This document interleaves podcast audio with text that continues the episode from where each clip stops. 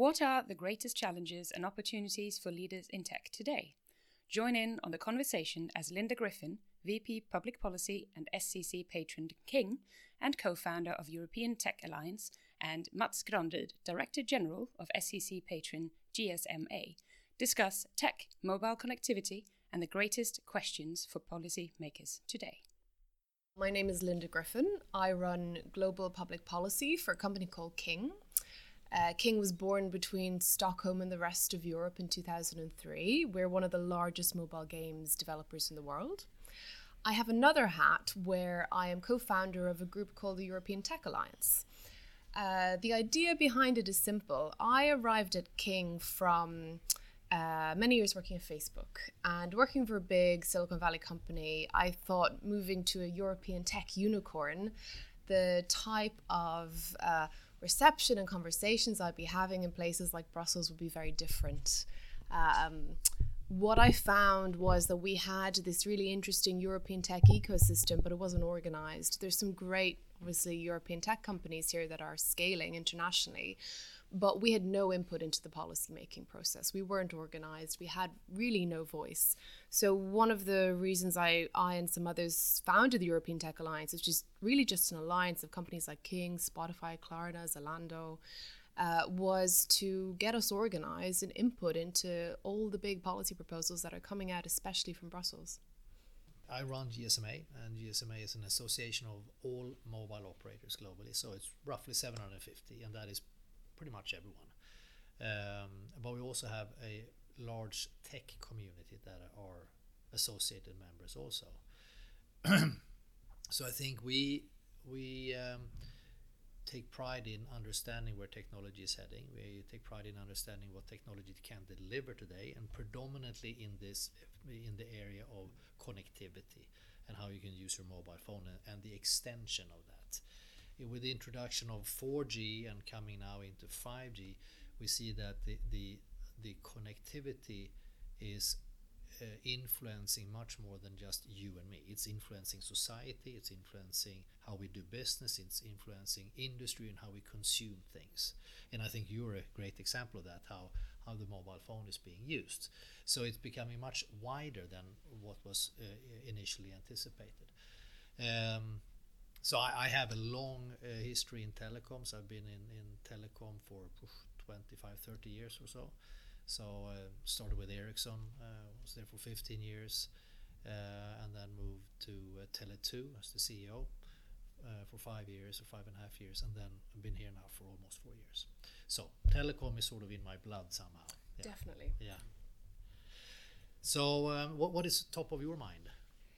So I sit in my different roles, I suppose, between business and government. And I think we're at an inflection point in Europe, especially.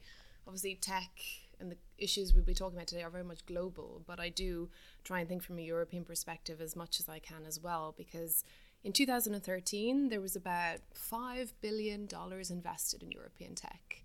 Last year, that rose to 23 billion. So we've seen a massive jump in terms of the investment that's coming in from home and abroad uh, in the European kind of tech sector. And we're also seeing a new commission, a new parliament. Um, very ambitious in terms of creating a true digital single market, ambitious also in creating the blueprint for what they see as rules to govern new technologies, whether that's AI, 5G, uh, the Internet of Things, how that works with data privacy. So I feel like we have a lot of ambitions in Europe in terms of scaling our companies internationally and also writing the rules but I'm very conscious how do we turn our strength for regulation into something that translates into growth and jobs as well. And, and not throw out the technology before we fully have understood the capabilities of it. Because that's mm. one of the risks that I see that people are today very afraid of AI, big data analytics, facial recognition, and how we can track people, etc. Uh, uh, used wrongly, it can become mm. a threat, obviously, for, for integrity and, and privacy, no doubt. But we mustn't sort of mix the two. One is, as, as you rightly said, is the the power of regulation, the power of actually being a regulated industry where we know where our boundaries are. But the technology can provide so much more. And we have so many examples of where using big data, using AI analytics helps people's lives every day in a very, very concrete fashion. Now, would we say, you know what, we can't do that because it has this possible negative effect, mm. which I think would be uh, really bad. And I don't know if you if you have uh, read a, a, science article of a Swiss scientist uh, called Konrad Gessner. No. no. So Konrad Gessner wrote a piece uh, around the the potential harm that too much data, too much information mm. co- can cause us human beings, both physical and mentally. And, and you know, hand to heart, I, I that could actually be true. I mean, we might be just overflowing with data and it might be too much for us. Now, what you should know is that Konrad Gessner, he died 1526. So, what he was referring to was the printing press. That was just too much information coming out with all these books. So, you know, what goes around comes around. It's nothing new under the sun. Absolutely. And we're doing a bad job in terms of realizing the benefits of tech and making sure that it doesn't just benefit rich white people. Um, I think it's incumbent on policymakers to organize themselves in a way that they can understand the technologies they're trying to govern. But that's quite difficult because politicians are generally generalists. So, how do we get more tech expertise into government. Government doesn't pay the same as tech companies. Mm. How do we create secondments or three year projects in mm. terms of getting experts into local as well as national governments? Mm. But I also think the the tech companies, we have, as a community, I think have been so enthusiastic about the services and applications we're building. We've somehow forgotten we have good intentions, but good intentions, and I speak from bitter experience, are not enough uh, to think about what could be the potential negative outcomes if your product succeeds at scale. Mm. And I think we've got to be more than just um, uh, positive, um, and believing in our product and feeling like we don't want to do evil. We've actually got to be really robust and mm. have the systems in internally that where we have superstar engineers who are dreaming up great new ideas, we also have teams of experienced ethicists. Um, policy people and others there to understand what the repercussions of success would be, both positive and negative. Yeah, I think we, we should never shy away from having a debate around the negative consequences. I think that's critical because then we would be viewed as naive. And I don't think we are. The industry, we're not naive. Uh, but we do see the power of it. And, and uh, uh, debates such as this or discussions such as this and, and trying to educate regulators and politicians uh, is critical in this, and it's a very difficult space because because it changes continuously. Well, the, the joy of democracy, we this is one of the reasons we set up the European Tech Alliance was to do the, the basics to help uh, policymakers around Europe understand the business models that we're developing, the technologies we're using, how we're using AI and working with institutions, whether we're using it in really exciting ways or really boring ways just to improve processes. Mm-hmm. Politicians need to understand what's actually happening in the ecosystem, and that responsibility is on us. Um, as much as it is on them. And I would say it's even more so now on the smaller tech companies that are looking to start and scale up. Yeah they won't have the capacity uh, or the expertise in house, but we've got to find a way mm. uh, to make that happen. I think that's a big challenge. It's not headline grabbing, but it's the type of plumbing we need to do to get yeah. the right environment where business and policymakers can yeah. work together. And I, and I think what, what you are aspiring doing in the Tech Alliance and what we're trying to do within GSMA is to show leadership. And I think leadership is critical in this day and age where politicians are sometimes struggling with with how to handle not only technology but also handle the political mm. uh, environment, which is super complicated. Uh, so I think we as business leaders we need to sort of pull up our socks and understand that we need to show leadership. We need to uh, take on. This is, might sound a little bit too too heavy, but to take on society and help society along and understand. I the, couldn't. The, I couldn't the agree with you and more. the negative aspects of technology, and, and I think both you and I we believe that technology is ultimately here to stay and it's here for good. I mean, it, it's, it, it will bring something good uh, to the table. It should be an enabler and it should be more an enabler that more people can benefit from uh, who look and sound different. Mm. But we do have a long way to go. And I think businesses now, it's not just about returning value to your shareholders. I think it's much more about how do we integrate CSR so it's not just some separate tick box program, but into everything we do, into how we build our business and how we offer our services. And we're starting to see it, but we do have a long way to go. And if you're a public company, quarterly earnings are a big pressure. How we've set up the system makes this quite difficult.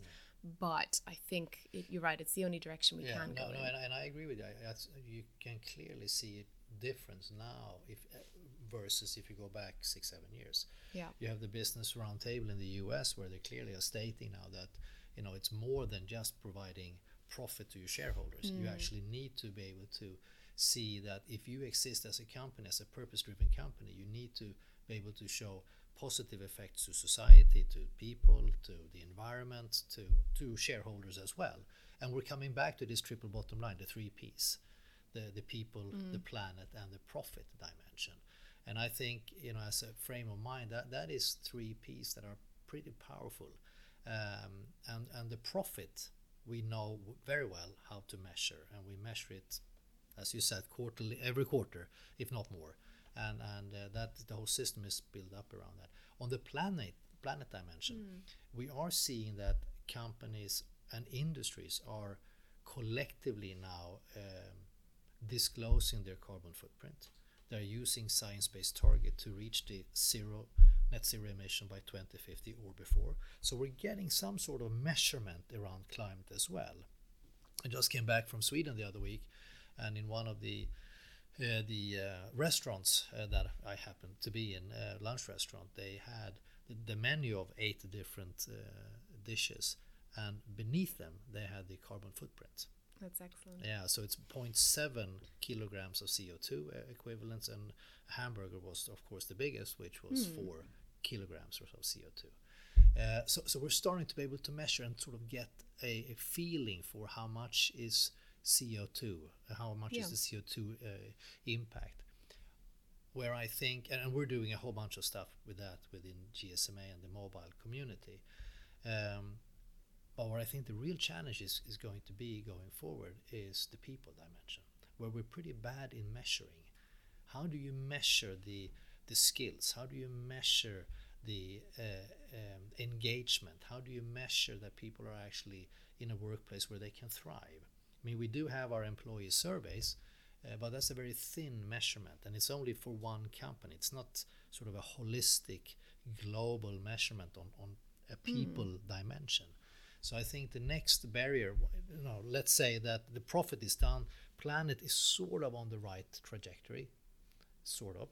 People, I, I don't think we have even started. I think there's some interesting startups, but again, the, the clue is in the word startup that are starting to look at this and provide that type of service for business, focusing on people. Oh, that would be great. That Yeah. I would like to learn more yeah, about that. yeah, I'll share some because names. uh, yeah and, and i mean if you go back to the, the mobile industry on the on the planet side we we this we um, um, uh, at the united nations general assembly week which was two weeks ago in new york we uh, released the fact that we have 50 plus mobile operators globally and those 50 are the big ones they stand for roughly two-thirds of all mobile subscribers globally it's huge two thirds those 50 uh, companies. Uh, and they have now committed to disclose their carbon footprint through CDP and also using science based target to go to net zero by 2050 or earlier. And if you look at how much CO2 a mobile phone actually produces, if I would call you, or let me put it this way, you use your smartphone, fully loaded smartphone with all your apps and all your games and what have you on it, and you use that for a full year. Everything that requires charging your phone, making sure that the network is is uh, powered up, and all the routers, all the service that needs to be there. That is um, uh, that is equivalent. That's 60 kilograms of CO2. If you drive your car, that's equivalent to 300 Ah, I, kilometers. I don't own a car for, for, No, for that neither, one reason. neither do I. Neither do I. But but it, it's equivalent to, Yes. to 30, 300 kilometers, or it's equivalent to eating eight hamburgers. Just eight hamburgers, just eight amazing. hamburgers, yeah. And I think being able to measure own- things. or owning a dog for two weeks. Oh God! Uh, hashtag ambitions. Um, I think being able to dog? uh, not yet, but No. someday. Uh, I aspire to it. be a dog owner. Unfortunately, Well, um, then you can't have it.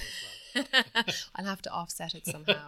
but I do think being able to measure things is really important. And and again, that kind of brings me to the unsexy stuff as well in my world. It's like, how do we measure the impact of regulations rather than saying, well, that was a good idea or we agree with the principles? How do we know when they actually work? And what I worry, you you kind of inferred a little bit to populism earlier on, and what we're seeing is politicians, understandably, looking at kind of what are the shiny things that we can focus on in terms of technology and and there's a lot of buzzwords. How do we regulate AI? Um, competition policy. Um, how do we create the next Google in Europe? Climate change. But a lot of the solutions that we're really looking for is the stuff that doesn't grab the headlines. Mm. Uh, how can policymakers fix the tax system for startups? VAT, so boring, don't understand it, but absolutely crucial for mm. businesses. Um, how can we have better impact assessments when proposals are made, whether it's on climate change to the ethics of AI, creating a framework around that, that to 5G? How do we uh, measure for that, or how do how do we think the way businesses need to do impact assessments on what they if they achieve success at scale, what will be the positives and benefits? We need to understand that for regulation as well. We need that mindset, and we are trying to do it more and more in Europe. It's just there's there's a lot of pressing headline issues, and how do we get the policymakers to focus on the stuff that isn't quite as appealing? Mm, but you said something initially that triggered me because I think um, you know you wanted to work in Europe. The I can't remember what you said. The uh, head office of regulation or something like that, right? There's a lot of regulation going yes. on in Europe and and I, I wonder if it is not uh, that can become the advantage of being European that we are uh, somewhat perceived as somewhat slow but we're also very thorough when it comes to regulation. We're very, we are very well thought through. We don't always get it right no. but we're very, very well thought through. GDPR is, is one example. We're really trying to be ahead of the game like it or not but regulating my privacy, my protecting my data to some mm. extent at least. And I wonder if it's not in this crazy age of rapid development of, of technology and uh, and new opportunities, it can sometimes be pretty good to be really quick, but actually do it slowly. And a kind of advantage for businesses that are born here in Europe as well. Europe is our home market for regulation, so we can easily have that abroad as well. Um, I, you know, GDPR is such a loaded term now, but as a as a user of the internet, I see the fact that I can ask for my data to be deleted or returned to me as an amazing right. And almost anywhere in the world, with almost any company in the world, I now have that right because that regulation has been exported in so many ways. Yeah. So I don't think we should we should not take it for granted. There's there are some bits of the GDPR that the over reliance on consent and always having to tick boxes is that really informing us as users. There's still big questions around it, but I think the fundamental rights it gives us is fantastic. And I think that has been easier for European born businesses to implement globally. So there's something to be said about that. But also, as you say, thinking these things through mm. and thinking about what do we want we want technology to benefit more people in society mm. so how do we create an environment where that actually happens mm. and the mm. right types of startups mm. get that investment and support and the right regulatory environment or a chance to sandbox their ideas yeah. that's really important no I, I completely agree and I but you should know that this is uh, not the sentiment everywhere in the world. it's uh, keenly you, aware. uh, yeah. So I think you know one needs to be a little bit uh, humble also to try to understand the the, the different sides of, uh, of, of regulation. And regulation on its own does not create jobs. And we do want growth in jobs. And and from a business perspective, we can sort of live with bad regulation as long as it's there and it doesn't flip flop. Because when yeah. it starts to flip flop, that's when uncertainty comes in investments will just shy away immediately because I don't mm. know what's going to happen in the future. But if you have regulation, good or bad, preferably good, but if they're you know a regulation, but keep them, keep them yeah. steady, and only do minor adjustments to them. I mean, we're we're, we're swimming in regulation activities right now, both from a security perspective yes. uh, and also from uh, data protection. How how are we able to move data from one country to another, for instance? Uh, on a global scale, which is is not easy, mm. um, uh, which is absolutely needed in in times of crisis. Take Ebola, for instance, or, or other uh, you know natural disasters. uh, where we do need to be able to share data across borders in order to prevent those, or and sometimes not prevent at least personal data, or perhaps not completely anonymous and yeah possibly i mean or it could be sort of uh, movement dates of, mm. of individuals to see how, where are the big masses of people moving where were you are, is, are you coming from an infected area yeah. or not an infected area you know all that stuff uh, is something that would be super beneficial for us and that's what we as an industry in a way failed in the first ebola crisis can't remember mm. now it was 10 years ago or so where we were far too slow to react we could have become much smarter in setting up treatment centers and awareness campaigns because we knew where people were coming we're doing that right now in with tuberculosis in india uh, tuberculosis is the infectious disease that kills the most people. Almost 5,000 people die per day, every day, from tuberculosis, where India is the most affected. Now, by examining movement patterns from mobile phones, we can now predict with some certainty where the next outbreak will happen. And therefore, we can set up these treatment centers and That's awareness so campaign before yeah. before they actually happen. And we can save tons of people's lives. I mean, we're talking millions of people's lives and that for me is a very concrete example of the usage, the benefit usage of AI, big data, and also having access to to, to movements uh, of, of, individuals. Hearing those use cases really brings to life, you know, what, what what's at stake when we talk about AI. Because as we were kind of talking about earlier on, it's uh, a lot of people are scared of it. They don't really understand it. And I always, uh, to quote Andrew Ng, who's a, a great kind of AI leader and inventor, he describes it as electricity. It's going to power things. It's you know super automation, and the question then is how do we regulate it? Does it need regulation? We have in Europe um, a high level group of experts looking at the ethics, how to create an ethical framework. They're actually piloting now, that now with a couple of hundred companies and organizations, which I think is quite a good practical way of approaching it to create a framework. Whether that's hard or soft legislation, we don't know yet. But but then we're going to come to the specifics of AI. Should there be specific uses of AI, such as facial recognition? That we could should create specific rules around or should we look at more general laws around transparency of algorithms accountability explainability? And these are the big questions we're facing right now.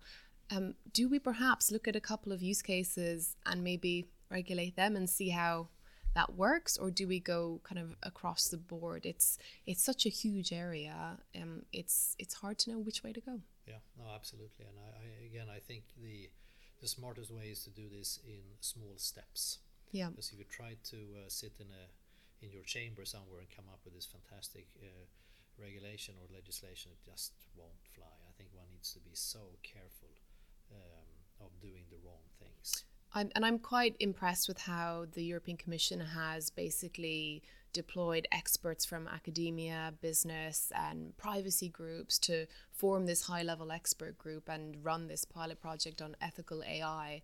Um, I'm I'm cautiously optimistic about the outcome. I really want this to succeed and, and inform us on kind of a practical way forward. We shall see, but I think it's definitely one of the big questions. Yeah maybe what is the greatest challenges and opportunities as, I, as a leader in this 21st century? I think I see challenges and opportunities sometimes as the same thing. I think diversity for me and often when I speak on panels and it's usually a group of men and myself, I'm always asked the diversity question. I'm not a diversity expert. I just happen to be a woman. However, um, I, I do think, as I alluded to earlier on, on, unless technology benefits more people, then there's what's what's the point you know it's just a kind of a specialist uh, thing.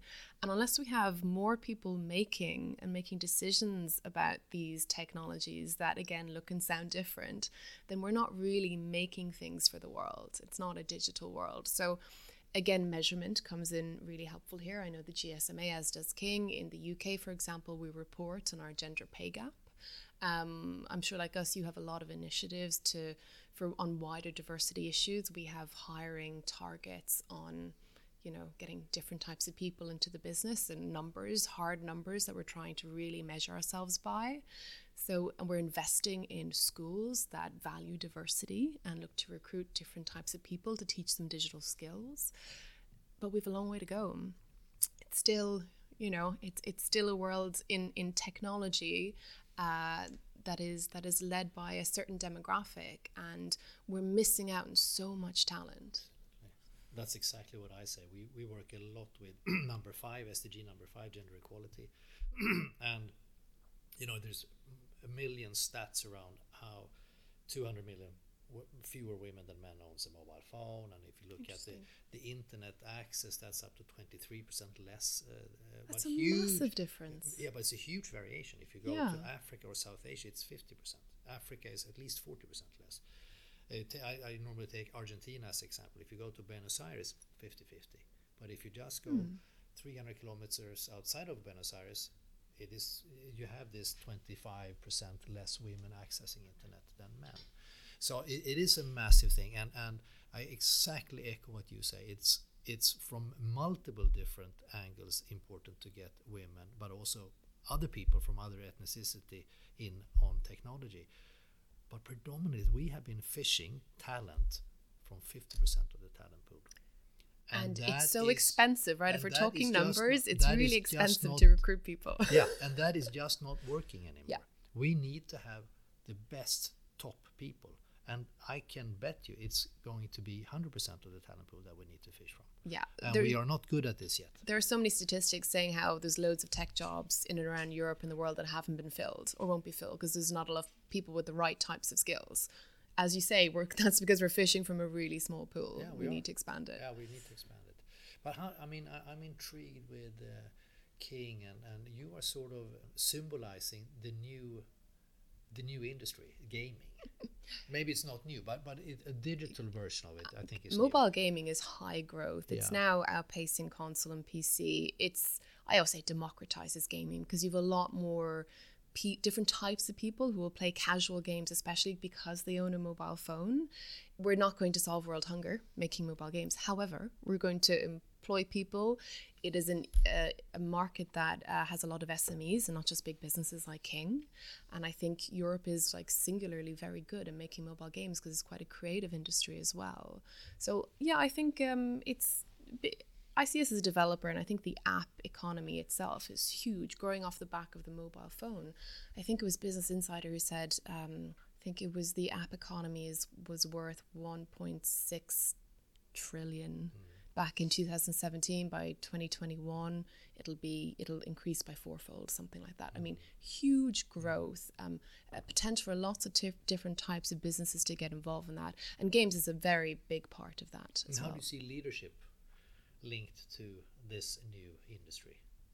I mean the leaders of such as yourself are you uh, are you sort of arguing differently than if you would be from a more established industry, do you think? Or is it? Yeah, it was interesting. I think as well, it's the European element as well. And, and I sit in King's London office, but obviously we're very strongly Swedish as a business.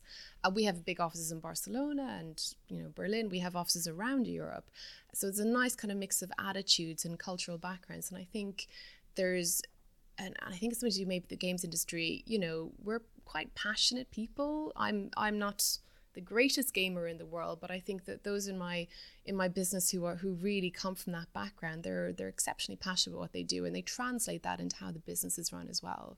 So we're quite vocal with leadership internally, and I think making sure your employees have a strong voice and ways of communicating issues to leadership uh, sounds simple, but actually hard to do well. Yeah. No, I think we see a similar thing, even though our industry is becoming much more established.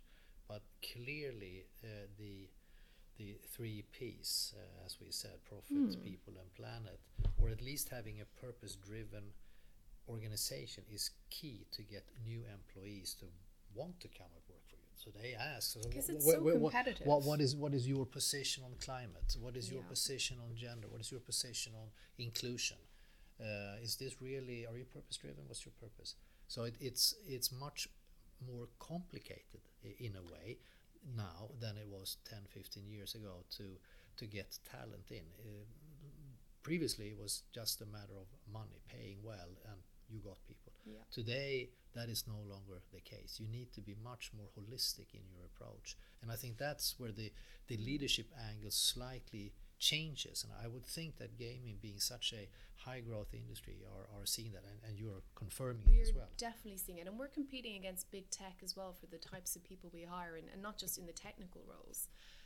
And we have to, you know, and we often associate this with the younger generation, saying, you know, they're much more, they'll go and start up their own business more easily, or they will, you know, look at other companies that are more mission driven if, if they feel that you're not. But I feel that with, with my generation, I feel that as I actually um, grow into my career more, wherever I move to next, whenever that happens, it absolutely has to be a business that I believe in or Yeah, an organization that, you know, I- it's principles I support and I feel proud working for. It's Yeah. that's an essential part of the package now. Right. No, no, I- exactly. And I think that's why, if you look around here in GSMA, you would find the equal amount of passion from everyone. I mean, you're here because you believe, you believe in in technology. You believe that technology can really shape the world and and can to some extent um, alleviate or, or actually hit the SDG targets. I mean, that's the reason why we were the first industry to commit all 17 goals That's Be- fantastic. because we have this Yeah. enormous platform. We reach 5.2 billion people on a daily basis through your mobile device. So if we're going to change the course of this planet, I'm pretty sure that a mobile operator needs to be part of the solution Yeah. somewhere. I suppose I think we're we're seeing a trend that's not reversing. I think all types of technology businesses, whether they're from the newer world of app developers, the more established mobile networks, we all realize that uh, the world has changed and we are changing with it and need to do more. And it's not just about your quarterly returns. It's not just about uh, finding people in your business with the right culture fit anymore. It's actually about finding different types of people that challenge your business. And we're both optimistic, perhaps, about you know the benefits of technology spreading even more. Yeah, and I would echo exactly that. I think the, the three Ps is, is coming back in a way, but it's also really interesting to listen to you being sort of you're part of the same ecosystem. You without us, you wouldn't exist. Exactly. uh, and without you we would have a less good world so it's it's a very it's a very good symbiosis between us and i think we, we we are sort of faced with the same regulatory hurdles the same regulatory opportunity. We need Yes. to work hard on regulation but we also need to work hard on educating um, uh, doing proper outreach to people to, for them to understand maybe not only politicians regularly but also consumers and, and other uh, other groups of people that need to understand the benefits and the pitfalls of technology. Uh, and I think that's the new leadership uh, profile that one needs to have. You need to be skilled business person. You need to be understanding purpose. You need to understand the people and the planet I mentioned no doubt. You need to understand the, the 17 goals and I think you, you said that very nicely as well. So it, it's really interesting to, to hear your view on, on, on that and, and that you are in a high growth industry that are really looking into regulation. That's pretty cool. I love regulation. well I wouldn't go that far but I love technology